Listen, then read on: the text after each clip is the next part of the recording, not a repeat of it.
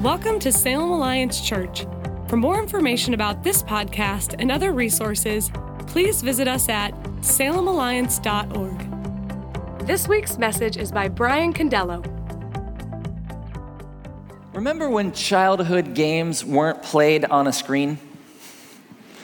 Remember that when they didn't involve some type of controller and you actually sat around maybe a table and looked at each other and talked to each other? Remember those? Like growing up and playing board games? Yeah, well, listen, before we get too sentimental about the good old days of yesteryear, I was thinking this past week about some of the games that we played, and the lessons that we learned from those games weren't always the best lessons, were they? Like, take Monopoly, for instance. What did we learn from Monopoly? Yeah, we learned how to build our empire and stay out of jail. Which maybe for Wall Street is a great thing. I don't know. Twister. I don't even want to talk about it. You know what you learned. Sorry. What about the game of sorry? What we learned in sorry is that people are going to tell you they're sorry and not really mean it. Right? We learned sarcasm from the game of sorry. Think about the game of clue. What did we learn from Clue? It's kind of a morbid children's game when you think about it. You either learned how to be a really good detective or how to plan a murder. That's what we learned from Clue. But the one that we'll pay special attention to, especially this morning, is the game of life because it's called life, and this is how your life is going to play out. And so we probably should pay careful attention to this game. Now, you remember this?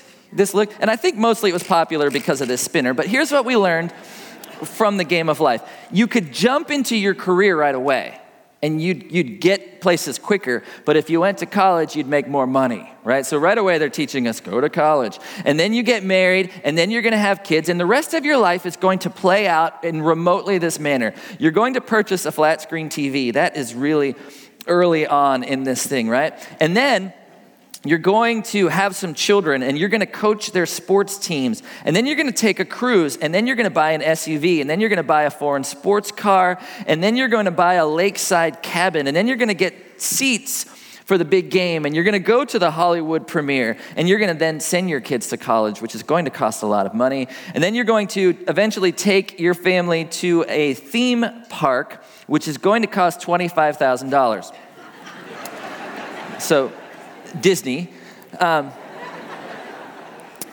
and it's all about, right, accumulating all this stuff and trying to avoid losses. And all along, there's payday. And, and yes, there's, there's taxes that are due, but it's all about getting the stuff, right? Now, only in America, really, could we sell this game. I can't imagine what third world life would look like, honestly, right? But this is so just kind of how we live. You become a grandparent. Um, it says, then you hire a maid service, which is, which is awesome. But the whole point is to get here, which is millionaire estates. The whole point of life is so that you can go and retire in millionaire estates. And it actually says on there that you'll get $10,000 from each one of your children. Which, dream on, right? I told my daughter this past week that that was the point of life, and she was like, whatever, dad. No chance to get as much as you can get so that you can retire at millionaire estates. Is that the point of life? Not really. But why is it that we live that way? Why do we live like that's the point of life? We're continuing on in our culture shock series, and we've talked about some very big, significant issues, and, and they've raised a lot of questions. And I just want to remind you again if you have questions, we have an email address, and maybe some of the past talks have just stirred something in your heart. You don't feel like it got answered. Next week, Steve and Jennifer are going to do their best. We've gotten a lot of questions. They're going to do their best to, to kind of group those together and give some great answers to some of those questions that you've had. Now, we've asked a lot of great questions because we want to know where we stand on these very difficult issues. And I think we've gotten some great wisdom from this series on things that maybe we don't personally struggle with, but we still have questions. This morning, I want to talk about something that I think we rarely question, but we all struggle with. It's an issue, I believe, for all of us because we're Americans and it's kind of our deal. And I want to talk about greed. I want to talk about greed this morning. Greed's one of those difficult things because greed hides behind very virtuous sounding sayings. Greed always hides behind things that we think are good, like a penny saved is a penny earned.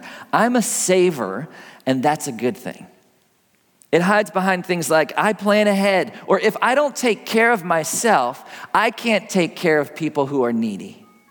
And maybe it's, I'm just an achiever. I'm a competitor. I'm naturally going to get more and more stuff. All I do is win, win, win, no matter what. Right? That's just who I am. But here's the thing it's not exactly right, is it? Do you remember the movie Wall Street It had a character named Gordon Gekko, and he had that popular line Greed, he said, for a lack of a better word, is good. A lot of people think greed is what moves our economy forward. As a matter of fact, we don't even call it greed anymore, we call it consumerism because it sounds so much better than greed. Now, listen to this definition of consumerism and tell me if you think it sounds like greed. The belief that it is good for people to spend a lot of money on goods and services. I'm just doing a public service, people. I'm stabilizing the economy. That's what I'm doing. Greed even has its own national holiday, doesn't it? Black Friday.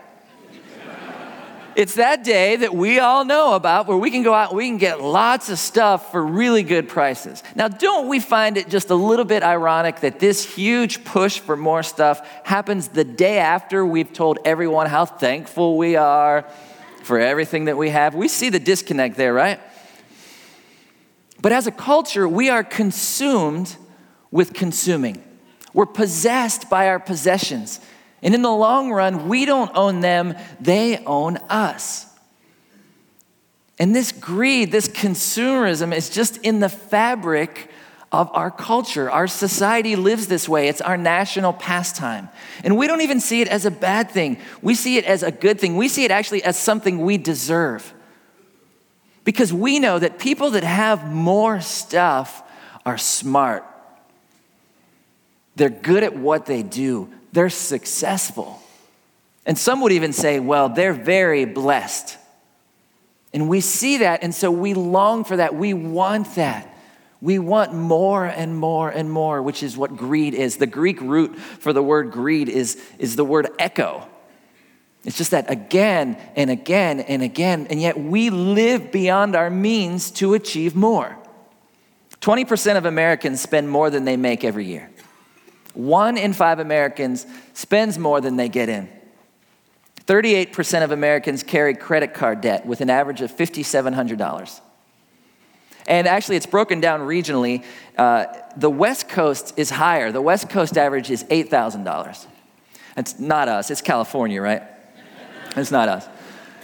But, but what we think is we have a standard of living that we have to attain. Now, the standard of living that we want to attain is always one step above where we currently are, isn't it?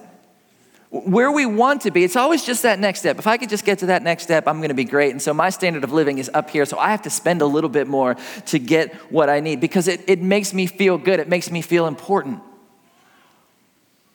The uh, English author J.G. Ballard said it this way He said, Consumerism is the one thing that gives us our sense of values.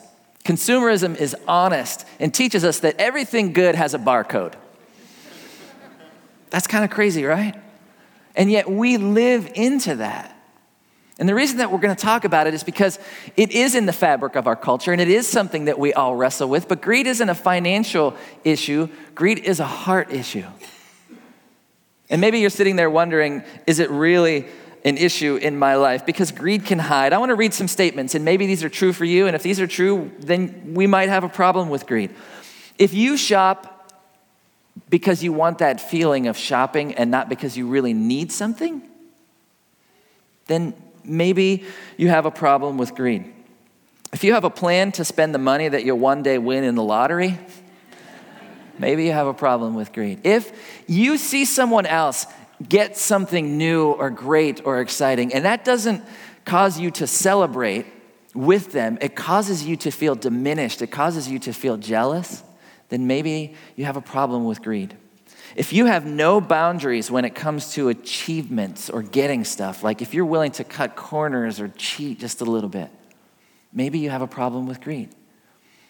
If you borrow from the future, if tomorrow suffers at the expense of today, or maybe your friends and family always feel like they're competing with your stuff. Or maybe it's that when you see something that you really want, you don't just buy one because one is great, but two's better. And they're different colors. And three's even better than that. If you purchase things because they make you feel good, but that feeling wears off really quick and you have to get to the next thing, all of that could just be indicators that we wrestle with greed. Now, we're going to look at what Jesus says about greed. So, we're going to be in Luke chapter 12 this morning. If you have your Bibles, you can turn there. If you want to grab one from the pew, page 1643 is where we're going to be. And we're going to work through this story that Jesus is telling here. And we're going to pause three different times. And we're going to look at three different things to help us overcome this issue of just being consumed consumers, being possessed by our possessions. We want to overcome that. So we're going to pause and look at three different things. Now, just a little background to this story. If you see in verse 1 of Luke 12, it's just that just know that there's crowds gathering around. And it's a great picture that is painted here. It says thousands were milling about and stepping on each other. Can you just get this picture? There's a lot of people trying to get really close to Jesus. And Jesus begins by talking to his disciples. He's telling this narrative to his disciples. And then when we get to verse 13, we have some guy in the crowd who interrupts Jesus' narrative with this, this question, this statement. Then someone called from the crowd, Teacher, please tell my brother to divide our father's estate with me. Jesus replied, Friend, who made me a judge over you to decide such things as that? Then he said, Beware, guard against every kind of greed. Life is not measured by how much you own. Great statement. This guy comes to Jesus and he kind of interrupts the narrative and he's like, I, I, I, want my inheritance. I want my half of the, the estate. And so he asked Jesus for help. Now, why would he ask Jesus? He calls him teacher, master, or rabbi. Now, rabbis were able to decide in such matters, but Jesus wasn't really an accredited rabbi. It wasn't really his place to do that. Maybe he asked Jesus because Jesus talks a lot about money. In the book of Luke, Jesus talks a whole lot about money. One out of every seven verses in Luke is around the topic of money. Jesus tells 39 parables, 11 of those are about money. Now, here's the thing Jesus doesn't talk about money or possessions because he needs them. And I want you to understand that. Jesus does not need our money. This is not a message that's eventually going to ask you for money. Jesus talks about giving and possessions and money so much because they're at the heart of so many things that we wrestle with. They're at the heart of so many good things. It's not that Jesus is talking about money all the time in Luke at the expense of the other virtues. He's talking about money all the time because it really is kind of the foundation for so many of these other virtues. You find giving and generosity at the heart of so many of these things. 1 Corinthians chapter 13. Verse 13 says this Three things will last forever, right? These are the big three faith, hope, and love. And the greatest of these is love. At the core of those things, we find giving, we find generosity. Right? Do I have faith that God is going to take care of me? Is my faith in God to be my provider? Because it's going to affect the way that I give, right? My faith is reflected in my giving? Where's your hope? Is your hope in your stuff? Maybe you say, Well, I hope in Jesus for salvation, but I'm going to take care of myself financially. Or is your hope in Him for everything? Because it's going to affect the way you give. You'll give to where your hope is. Maybe it's love. Do you love other people enough to share what you have, or do you love your own stuff more? Giving is at the core of so many of these things. And that's why Jesus talks about it a lot. So this guy comes to Jesus and he says, I want half of my estate. And what's Jesus' response? Uh, no. Basically, that's not my thing. Now, come on, isn't Jesus concerned about justice? Yes, he is. But he, he basically says, Who appointed me judge? Which is also an interesting statement because several times in the gospel, Jesus refers to himself as judge. but not this kind of judge. Jesus is the ultimate judge, but he's not appointed for this kind of judgment. You see, this guy wasn't coming to Jesus to surrender, this guy was coming to Jesus to get his stuff. He wasn't coming to Jesus to surrender, which is, we see that because Jesus talks about greed immediately after his question. He was coming to Jesus to get more stuff. If we come to Jesus asking for anything, before we have surrendered to Him our everything, then we miss the point of His mission. If we come to Jesus asking for anything before we've said, Jesus, I give you everything, then, then we miss the point of why He's here. And that's the first place I, I want to pause, I want to stop, because one of the handles that we can hang on to to overcome this greed, to overcome this consumed with consuming, is this idea of surrender. That we need to surrender to Jesus as the Lord of our lives, not just the provider of our stuff. So many people come to Jesus about stuff, about, I need this, I need this. Can you take care of the situation? And that's the only time. But we need to surrender everything to Him. All that we are. It means your will, your way. Because there's so much in Scripture that's not going to make sense until we do that.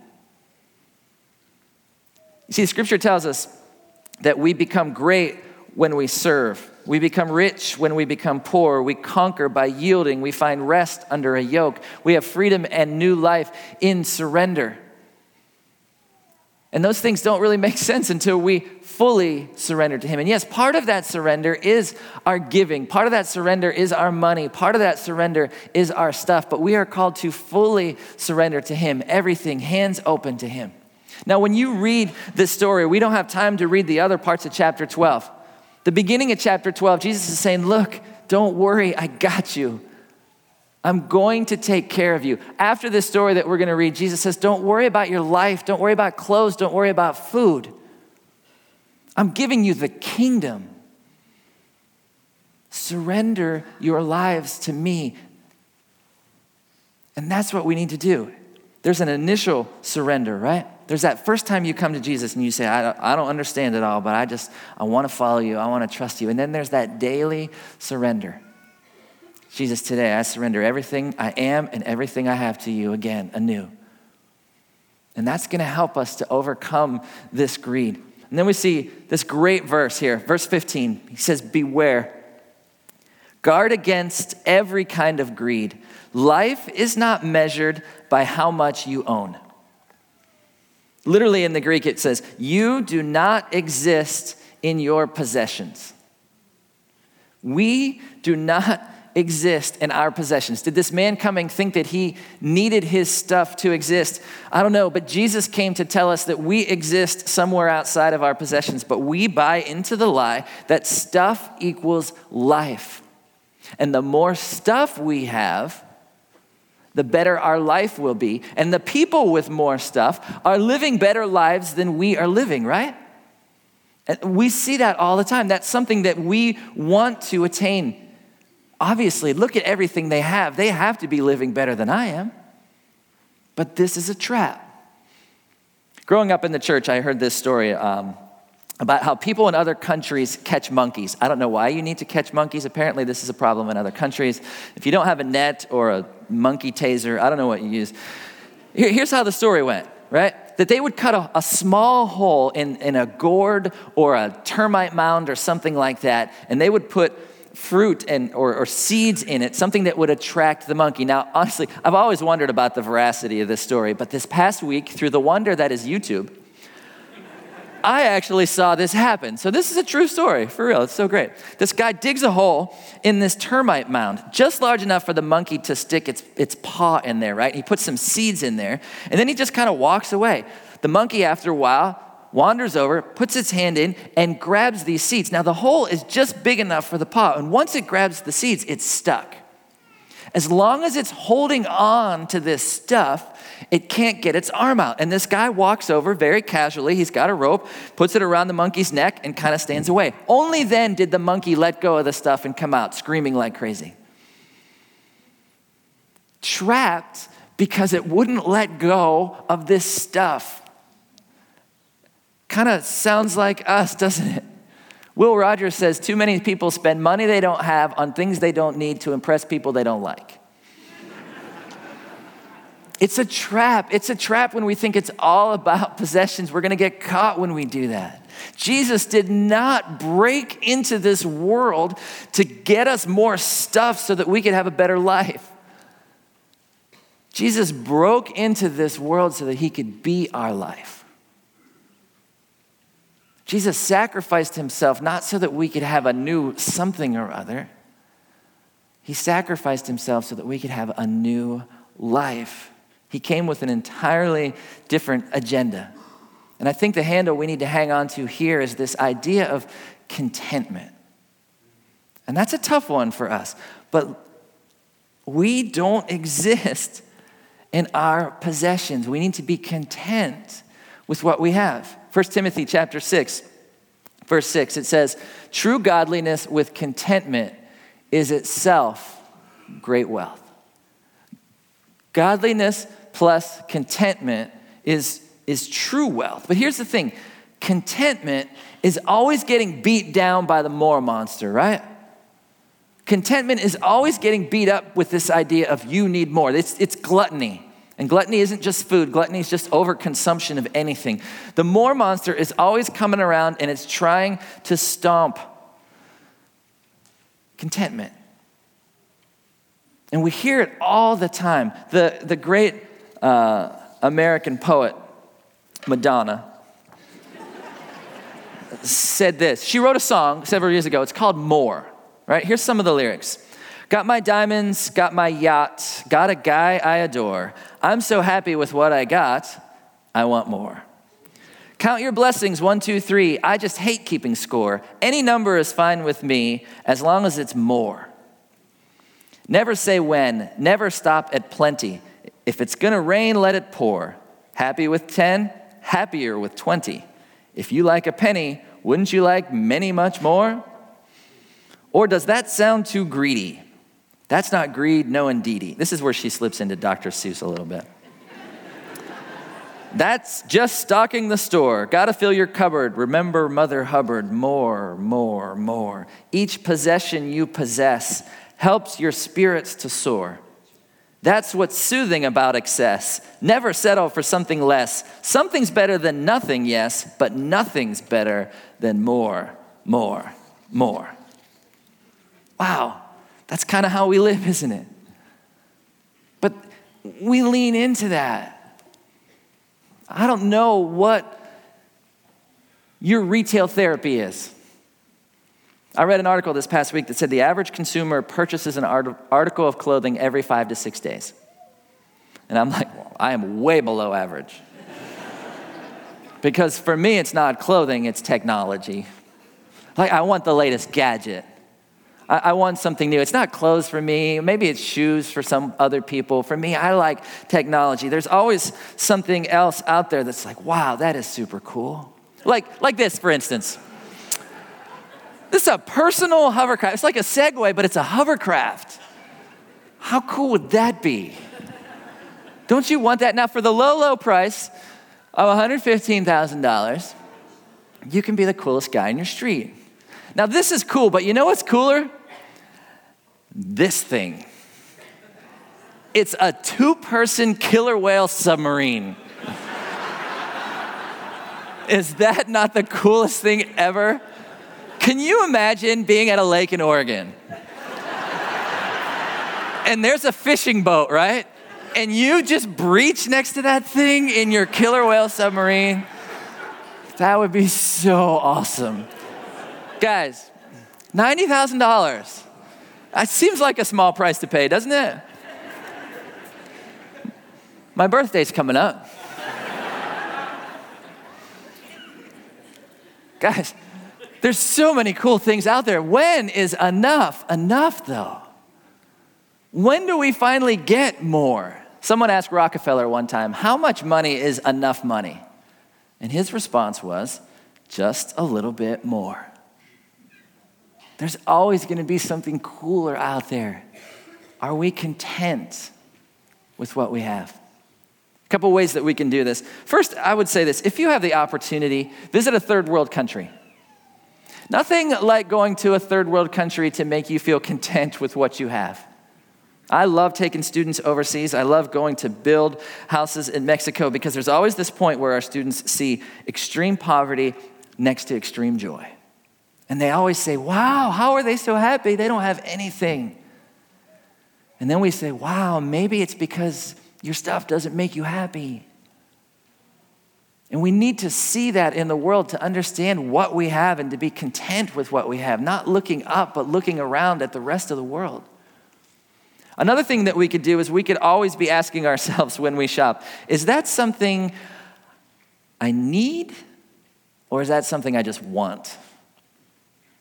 Is it a want or a need? And can I distinguish between the two?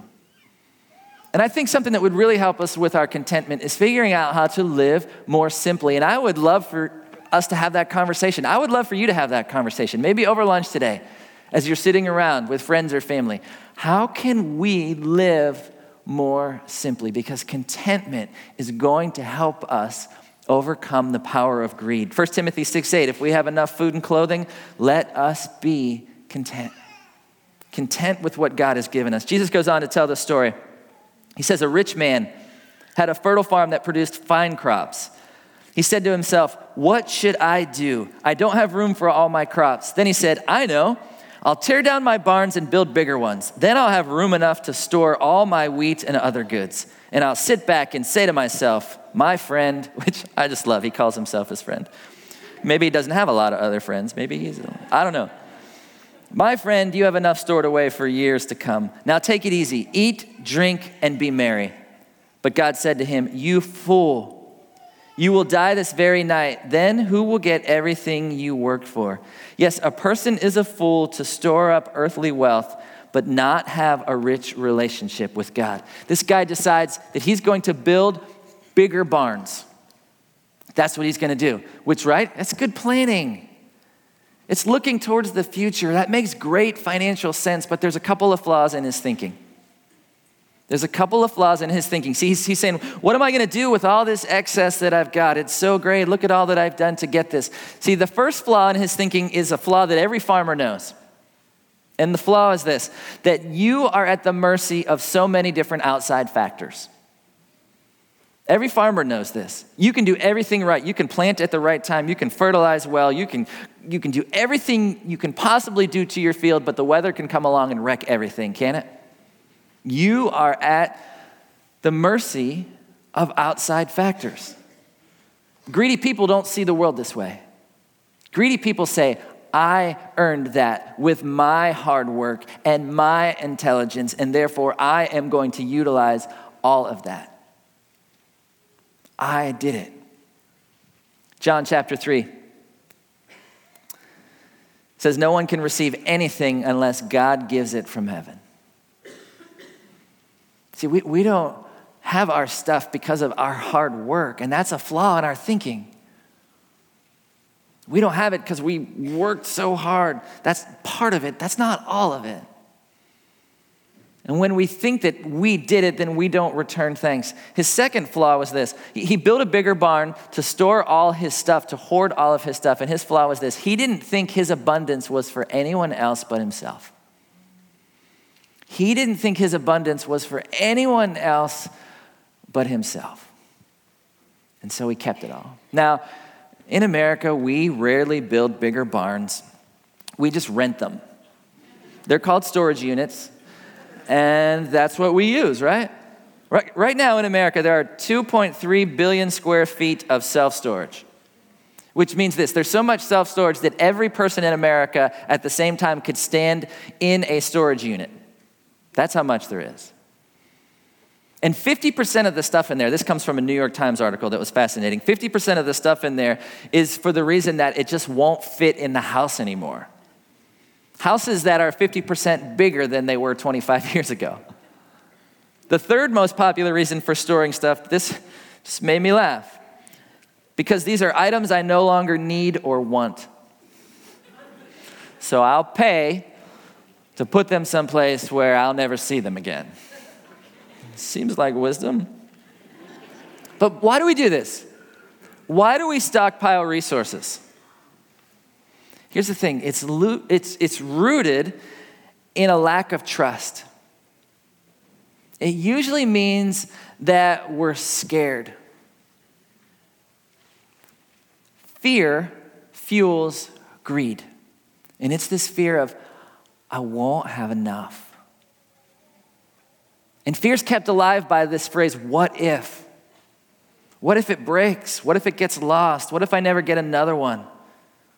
What if the economy collapses? What if I lose my job? What if I get sick? Greed is kept alive by fear. But the real root of it is a lack of faith. The real root of it is a lack of faith. It's this idea of God can't take care of me, or God won't take care of me. And so I will take care of myself. God's not going to take care of me. And maybe we think God's not going to take care of me at the level that I deserve to be taken care of. Like, God will take care of me down here, but I, I need to take care of me up here. But it's rooted in this lack of faith. And God comes along and God says, You fool. And God doesn't use that often. But God says that that's foolish. What you're doing is foolish. You're planning as if the physical world was all there was. Now, yes, there is a physical world. So, yes, you plan as if there is a physical world. That's fine. There's some wisdom in planning for that. But you don't plan as if the physical world was all there was because there is something more. See, instead, he should have asked God, What do you want me to do with my abundance? And that's a question that we should all ask.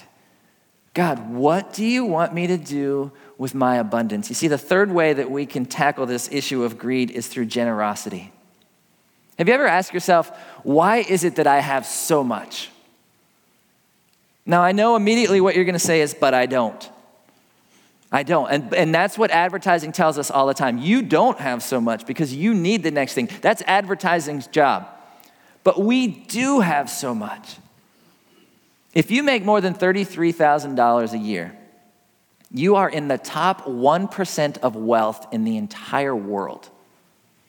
What you earn in a month is what 147 doctors in Pakistan earn in one month. What you earn in one year, it would take a worker in Indonesia 44 years to accumulate. Salem Alliance so Church God, is a community of Jesus followers located in downtown Salem, Oregon. And we are passionate about our city being a city at peace with God. You see, the answer to greed is generosity because for, it forces us to be less attached to our prayers stuff. at salemalliance.org. If we consume to the point where we have nothing left to share, we're being greedy. Livestream.com backslash Salem Alliance. We need to learn to give to the point where it affects our lifestyle. I'm not talking about just being generous on the fringes, the little things that we can give. We need to give to the point where it affects our lifestyle because we have a world that desperately needs our generosity, both overseas and here. And we need to understand that the things that we give away have so much of a greater impact than the things we consume ourselves. The things that we give away last so much longer than the things that we consume ourselves. My youngest daughter, for the past several years, on her birthday, has had a birthday party and she's invited a bunch of friends over. But when the invitations have gone out, she said this I don't want you to get me any presents. I want you to make a donation to this organization overseas that helps needy children, which is fantastic. She did not get that from me, she gets that from her mother. But here's the thing think about, you know, you've been to those birthday parties and, and all the little stuff that she could have gotten would have been great for a little bit, but she would use and lose it in a matter of months, right? She would just consume it and it would be gone. But what she did was she sent it overseas to kids who needed it to make an impact kids who need to eat, kids who need clothes, kids who need housing, shelter. And what she gave away had far more of an impact than if she would have consumed those things. God is calling us to be a generous people because it makes a difference in this world. You see, the point of life is not us getting stuff. The point of life, verse 21, it says, A person is a fool to store up earthly wealth, but not have a rich relationship with God. We're called to surrender to God, to have this relationship with Him, not store up stuff for ourselves. And so we need to generously give away to a world that needs it to bring fame to His name. Would you pray with me? Jesus, thanks for your word. Thanks for your truth. Thanks for these stories. And I pray that you would give us the courage to look at ourselves um, just introspectively to, to figure out if we wrestle with this, if this is something that trips us up. And I pray that you would give us the courage to, to act. Give us a keen vision to see need in this world, to see need in our neighborhoods and allow us to use what you have so abundantly blessed us with to serve others, to give you glory. And Jesus, continue to call us deeper into who you are, into a surrender. We love you, Jesus, and it's in your name that we pray. Amen.